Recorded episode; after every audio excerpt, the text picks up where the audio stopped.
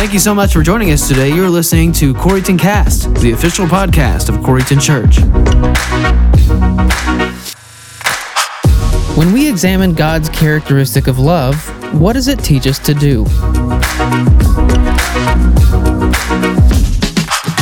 This is part five in our series, The God of Blank, in which Dr. Rocky Ramsey speaks to the attributes of God. What are the ways Jesus modeled love for us? He's forgiven and died for us. How has He loved us through giving? 1 John 2 20 says that we have an anointing from the Holy One. Now, listen closely. If someone tries to spiritually impress you or intimidate you or control you by saying, Well, I am anointed or I have an anointing, here's your response Hey, me too. If you're a Christian, you have an anointing. The anointing is God's Spirit that lives in every believer. That's what the Bible says, not this preacher who's trying to impress you and control you. 1 John 3 24 says, The one who keeps his commandments abides in him, in Jesus, and he, Jesus, abides in this person who's keeping his commandments. And we know by this that he abides in us by the Spirit whom he has given us, this anointing. 1 John 4 4 says that greater is he who is in you, the Holy Spirit, than he who is in the world, the devil. Verse 13 goes on to say, By this we know that we abide in him and he in us because he has given us of his spirit. So, one of the ways we know God loves us is he's given us his spirit. We're not the same people. We've got power we didn't have, we have understanding we didn't have because he lives in us. And then, number six, to prove that he loved us, Jesus makes us his children. Jesus makes us his children. Wow. 1 John 3 1. See how great a love the Father has bestowed on us. Okay, he said, God's love for you is unbelievable. Let me prove it. And he says that we would be called children of God, and such we are. I mean, wouldn't it have been fair for God just to made us servants? I mean, especially since we'd all sinned. And we sure don't have any business being a holy, righteous, perfect God's children. And yet, that's exactly what He makes us. See how great a love the Father has bestowed on us that we would be called children of God, and such we are. Love is not something we feel, it's something we do. God didn't feel something toward us, He did something for us. Now, number five. Loving God is not an attitude that we have, it's action that we take. It's not an attitude that we have, it's action that we take. Love for God is not an attitude toward God, it's not a feeling about God, it's obedience to God. And we'll say that again. Loving God is not an attitude toward God, it's not a feeling about God, it's obedience to God. Someone who abuses another person can claim that he or she loves that person. It ain't so. It's not what you think, it's not how you feel, it's what you do. Now, we've talked about what God does for us to prove that He loves us. Now, how do we prove that we love Him? Well, I'm glad you asked. I'm going to give you three things there in your outline. Number one, first of all, we keep His commandments. We keep His commandments. 1 John 5, 2 to 3 says that when we love God, we observe and keep His commandments. In John 14, 21, Jesus makes it as plain as it can possibly be. He says, He who has my commandments and keeps them, he it is who loves me. Of course, if you don't keep his commandments, you don't love him. The opposite's true. We may judge our love for God by how we, quote, feel in our hearts, but what we, by what we do or don't do when we worship, our style, or by a host of other gauges. But the gauge God uses is do you obey me? If you obey me, you love me. In fact, we already saw earlier if you obey me, you believe in me. If you don't believe in me, you don't obey me. If you love me, you obey me. If you don't obey me, you don't love me. When I obey him, I love him. When I don't, I don't. It's really that simple. We show our love to God by keeping his commandments. But not only do we keep his commandments, number two, we want to keep his commandments. Not only do we do it, we really want to. Look at 1 John 5 3. His commandments are not burdensome. It's one thing to obey God for some reason that you, quote, have to. Maybe that you fear the repercussions of your sins. I, I'm to, I really want to do this, and I would if I knew I could get away with it. But since I know I'm going to pay a price if I do, I'm not going to do it. That's not what it's talking about. Maybe you fear the wrath of your parents or the rejection of your peers, and that's why you do the right thing. It's one thing to obey God out of duty, it's a whole other thing to obey God out of desire. Now, here's what the whole verse says. I hope you're there. For this is the love of God, that we keep His commandments, and His commandments are not burdensome. That's how you show God you love Him. God, not only will I do what you tell me to do, I'll be glad to do it. I'll be excited about it. You want me to give up that habit? I'll be glad to. You want me to quit using those words in my language? I'll be glad to. You want me to start doing this? I'll be glad to. You want me to change how much I read the Bible? I'll be glad to. We keep his commandments, his commandments are burdensome. In the Sermon on the Mount in Matthew 5 6, Jesus said, Blessed are those who hunger and thirst after righteousness, for they shall be satisfied. Those who hunger and thirst for righteousness are blessed. And not only are they blessed, they're satisfied. Remember, one of the things Jesus did for us is to give us this better life, this obedient life, which is the abundant life. Now, listen, they're satisfied. Those who hunger and thirst for righteousness are satisfied, uh, not just because they will get an eternal reward, but because obedience always comes with an emotional internal reward. Doing the right thing is hard to do. In today's paper, there's a bunch of investigations going on with guys in the sheriff's department, and there's an article about the, the sheriff Spangler. And Spangler said, When I got elected, I had no idea how hard it would be to do the right thing. Well, I got news for you doing the right thing is often really hard. Doing the wrong thing is easy on the front end, but boy, it's hard on the back end. Doing the right thing is often hard on the front end. The guy you're dating or, or, or girl you're dating, the relationship's going to be over. The crowd you've run with, you're going to find another crowd.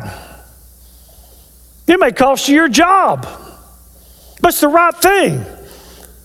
And the, we're doing the right thing on the, uh, it's always hard on the front end. Usually it's hard on the front end, but boy, is it a good idea on the back end pays a great way. I'll use this verse later. Remember, we entered this narrow gate into this narrow path. Well, it's just so narrow. You, you know, used to I could do everything, but now I've got to live my life the way God wants me to. It's so narrow. Yeah, it is. But it leads to life. It leads to life. Now, you can get a, go through the broad gate into the broad way, and you can do anything you want to. But the problem is, it leads to destruction it leads to destruction.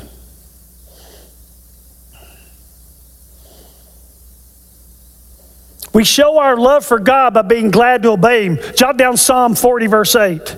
There it says, I delight to do your will, O my God, your law is within my heart. So, question, one question is, do you do His will? Here's another question Do you delight in it? Or do you grudgingly do it? Well, we got to go to church and got to give and got to serve and got to care about people I don't like. Whatever. I delight to do your will, O Lord. Now, here's the third way that we show God. Remember, we show God not by our attitude or our, act, or our feeling, but by our action. And that is, we love those whom God loves. We love those whom God loves. 1 John 3 17 to 18 says, Whoever has the world's goods and sees his brother in need closes his heart against him, how does the love of God abide in him? Now, what it's inferring is, it doesn't. Duh. And then he goes on to say, Little children, let's not love with word or with tongue, but in deed and truth. You don't really love God if you don't love those he loves. Look at 1 John 4 20 to 21. If someone says, I love God and hates his brother, he's a liar. For the one who does not love his brother whom he has seen cannot love God whom he has not seen. Now, say, well, explain how that's true. I don't know, but God said it is true. It's true. And this commandment we have from him that the one who loves God should love his brother also. We love God by loving those he loves. Remember the words of Jesus in Matthew 25? If you did it to the least of these, you did it to me, he said. And then he said, if you didn't do it to the least of these, you didn't do it to me. So, how do you love God? You love God by loving those He loves. Now, this is also true with us. One of the ways that you love people is by loving those they love. Now, most of you know I grew up real poor, and and uh, you know, mom struggled almost all her life, and and uh, you know, I'll, I'll, never forget. There's one person in particular who did some there, and there's there are two or three that did some things, but one in particular did some things for her bought her things she couldn't afford. I will never, ever, ever forget that. My daughter went through a real hard time a few years ago, and there were people who stepped up, cared about her, and supported her. I will never, ever, ever forget the people who did that. Ever. You can say you love me, but if you don't love my kids, frankly, I don't care. Right? Come on. If you don't love the people somebody loves, you might as well not bother loving them.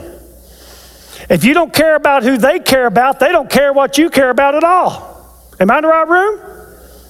That's the way this works. Works with God, works with us. We love God by loving those He loves. And we do the same thing with people. We love people by loving the people those people love. Now, number six. This is really important to understand.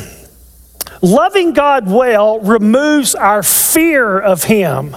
Now, listen closely. It removes our fear of Him. There's lots of words we use that we just need new words. You know, when I say I love Betsy, I don't want to hurt your feelings, but it doesn't mean the same thing when I say I love you. Okay? It's just, it doesn't. And when I say I love my children, my grandchildren, I, I got news for you. It doesn't mean the same when I say I love you. I hope that doesn't hurt you. I hope you're going, same here. We throw that word around. You know, we love uh, uh, spaghetti. We love puppies. We, we got love. We just throw love about everything. It, it has no meaning. We need some new words. Well, same thing is true with fear. The same thing's true with fear. The Bible tells us that we are to, quote, fear the Lord. But this doesn't mean that we're to be scared to death of Him. This is really important. It means that we're to respect Him. We're to hate the thought of disappointing Him because we love Him. I had a friend, he was on staff here for a little bit. And when we were young, and of course I grew up heathen and he grew up in church, and but he, we played ball together and he lived near my cousins and we hung out all the time. And, and we got into high school and, and we did our best to try to get him to commit some of the sins we were into. He wouldn't do it. And he would say, if my dad ever found out, it would break his heart. We tried everything. But the thought of disappointing his father meant more than all the pressure a bunch of sinner boys could put on him. That's what God's talking about. That's the fear of the Lord. It's not, he, wasn't, he wasn't afraid of his dad, like his dad's going to hurt him, maim him, or something. He just couldn't bear the thought of breaking his dad's heart. Do you fear God like that? If most of us feared God half as much as he feared his father's disapproval, we would be twice the people we are. And that's sad. Look at 1 John 4:18. There says there's no fear in love, but perfect love casts out fear because fear involves punishment. And the one who fears is not perfected, matured in love. Now, this is true with people, it's true with God. You can't really love somebody you're afraid of. Now, we, we again, we get we get in this language, you know, well, well, I was afraid of my dad, you know, I'd do something wrong, he'd grab it, you know, put his hand on the belt buckle. How many of y'all relate to this one? He'd just go right here, uh, everybody's in fear and trembling kind of deal. But your dad loved you, hopefully. And he might correct you, and it might be painful, but he was never going to hurt you, never going to harm you. Put it that way. Right? I can, I, I, if, you, if you love somebody, you're not afraid of them. And if you're afraid of them, you don't love them. Now, you might have some other dysfunctional feeling the need for their approval, uh, the need to prove them, uh, or to, to uh, please them. But you can't really love. Why? Because love casts out fear, and fear casts out love. So when we talk about fearing the Lord, we're not talking about being scared to death of Him, trembling in our boots, because He loves us. Jesus died for us. Jot down Romans 8 30 or 32. Uh, if, you know, Christ, uh, He who gave us His Son, will He not also with Him freely give us all things? If you're God's child, He's on your side. He loves you. He'll correct you. You better believe it. It can be painful. You better believe it, but He'll never harm you. He loves you. You don't have to be scared of him, but you ought to have this holy respect for someone who has done so much for you. How could you commit that sin and break his heart? That's what this means. Loving God well removes our fear of him. I live my life with incredible respect for God's holiness and righteousness, but I'm not scared of him. He's my father. He knows me full well he still knows what's broken in me, what's wrong about me and with me. He punished his son to save me, to have me, to bless me, to spend forever with me in heaven. The moment I'm scared of God, I'm unable to love him because love casts out fear and fear casts out love. Loving God well removes our fear of him. Now look at these verses 1 John 4 17 to 18. 4 17 to 18. By this, love is perfected, matured with us, so that we may have confidence in the day of judgment. Confidence in the day of judgment. Because as He is, so are we in this world. He's talking about being righteous.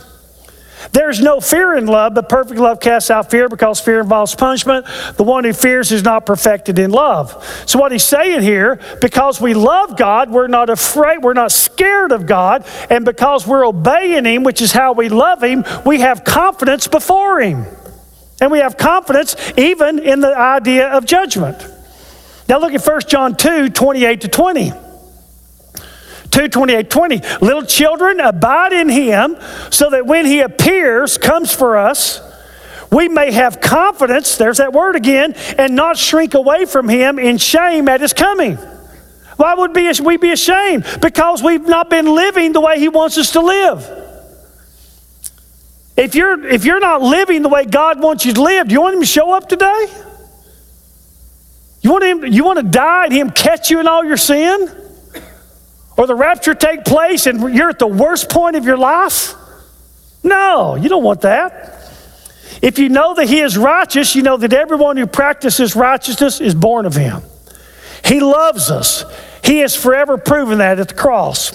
We're not scared of Him, but we have a serious respect for His holiness and righteousness. We love Him. And by loving Him, what we mean is we're seeking to obey Him. Not just do what he asks us to do, but really want to do what he asks us to do. We obey him imperfectly, but we obey him definitely. If you look at the course of a believer's life, is their obedience perfect? Nobody's is. But a real Christian, is his obedience definite? Everybody is who's a Christian. It's definite. So we look forward to his coming for us, rapture or to our going to Him, death. If we disobey Him, then we're afraid of His coming. We shrink away in shame and of His judgment. Loving God well removes the fear of Him. Now, number seven. And this is something I wish everybody in America especially could hear. This goes back to where we started. There are people who think God loved the world, God is love, God loves me, therefore I'm okay. Not true. Number seven, God's love for you doesn't, solve his problem with you. God's love for you doesn't solve his problem with you. If you don't know the Lord, this is the most important thing that for you to understand this morning. God's love for you doesn't solve the problem that he has with you. Romans 3:23 All have sinned and fallen short of who God made them and intended them to be. Not some, all. That includes me, that includes you. Isaiah 59 2 tells us that our sin has separated us from this God that we were made to know and be with. Romans 6:23 tells us that the wages of sin, the payoff when we sin, is death. And death here is talking about not just physical death, it's talking about eternal separation from God. It's hell.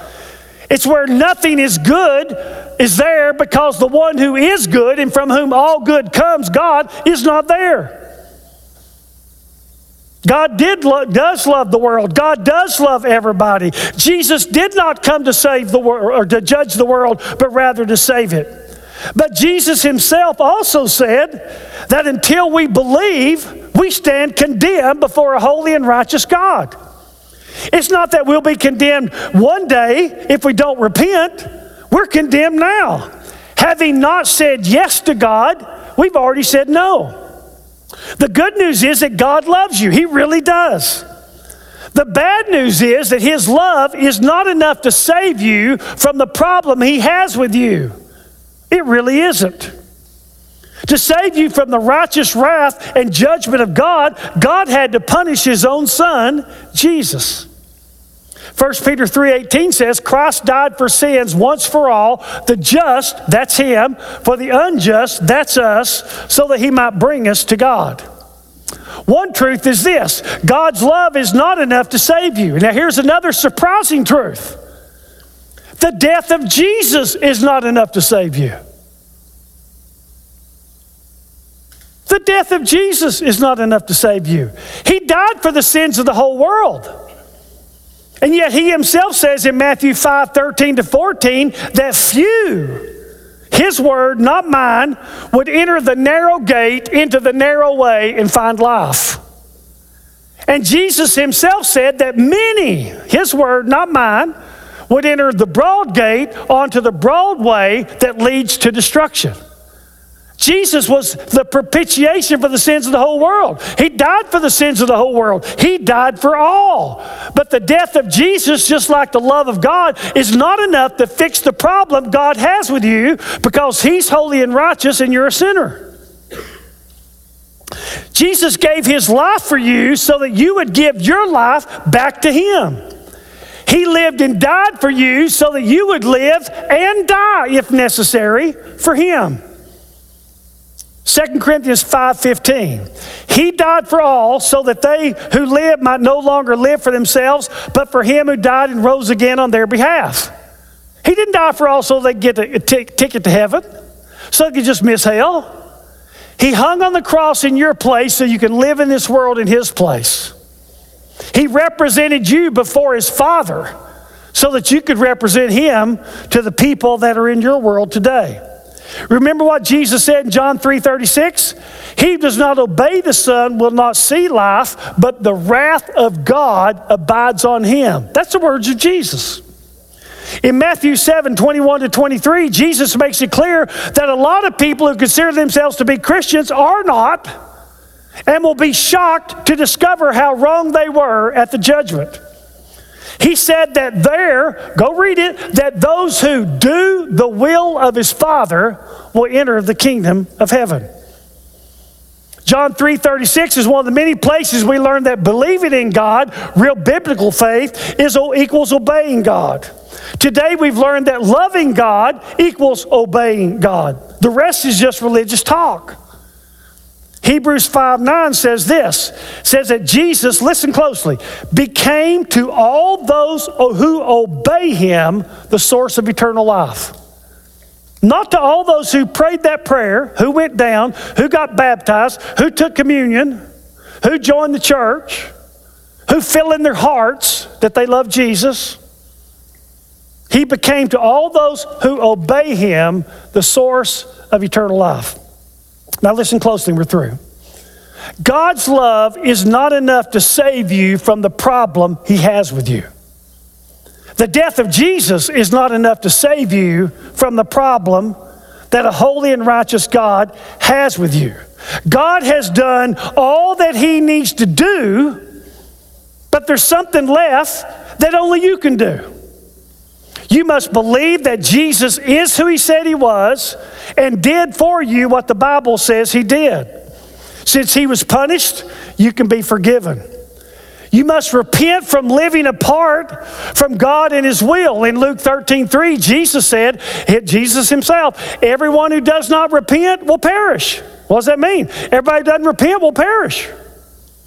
What if I prayed the prayer? Did you repent? No, you'll perish. What if I went down? You'll perish. What if I feel like I love God in my heart? If you didn't repent, you'll perish. Love is not something you, uh, pr- uh, you pontificate, it's something you communicate and demonstrate. You must begin to follow and obey Jesus. Does your salvation require the love of God? Yes, but it's not enough.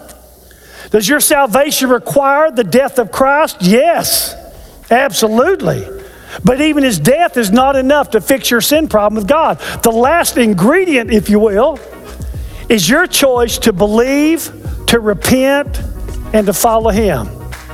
And your entire eternity depends on it. Do you know this God of love? Join us next time to learn more about God in the series The God of Blank from Dr. Rocky Ramsey. Catch up on any episode you missed on our podcast called Coreyton Cast. Again, thank you so much for joining us today. You're listening to Coreyton Cast, the official podcast of Coreyton Church. If you have any questions at all, visit us online at coreytonchurch.com or drop us a message or comment on social media. We're at Coreyton Church. We hope you've enjoyed this episode and we pray God's richest blessings on your life. Give us a rating, hit subscribe, and have a fantastic day.